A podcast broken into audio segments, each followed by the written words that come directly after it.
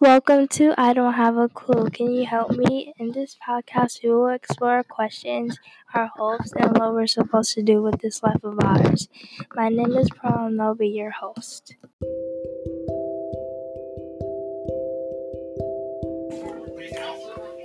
My name is Pearl. My grandma's name is also Pearl.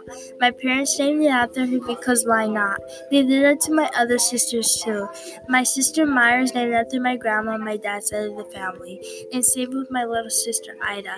She was named after my great-grandma on my dad's side.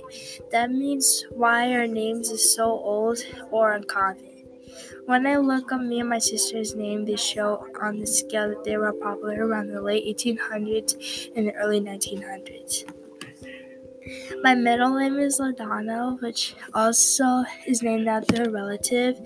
My middle name is the same name as my great-grandma on my mom's side. That name is also dated back to the 20s and 70s, and I think that is unique.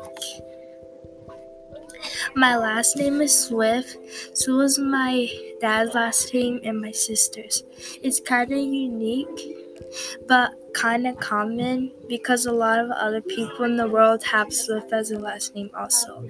But I think I like my last name. I wouldn't change any of my names to something else that is something unfamiliar or something that doesn't describe me as well as my actual name.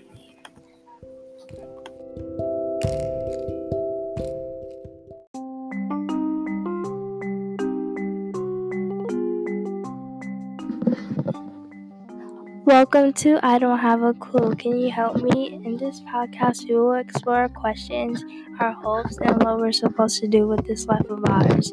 My name is Pearl and I'll be your host.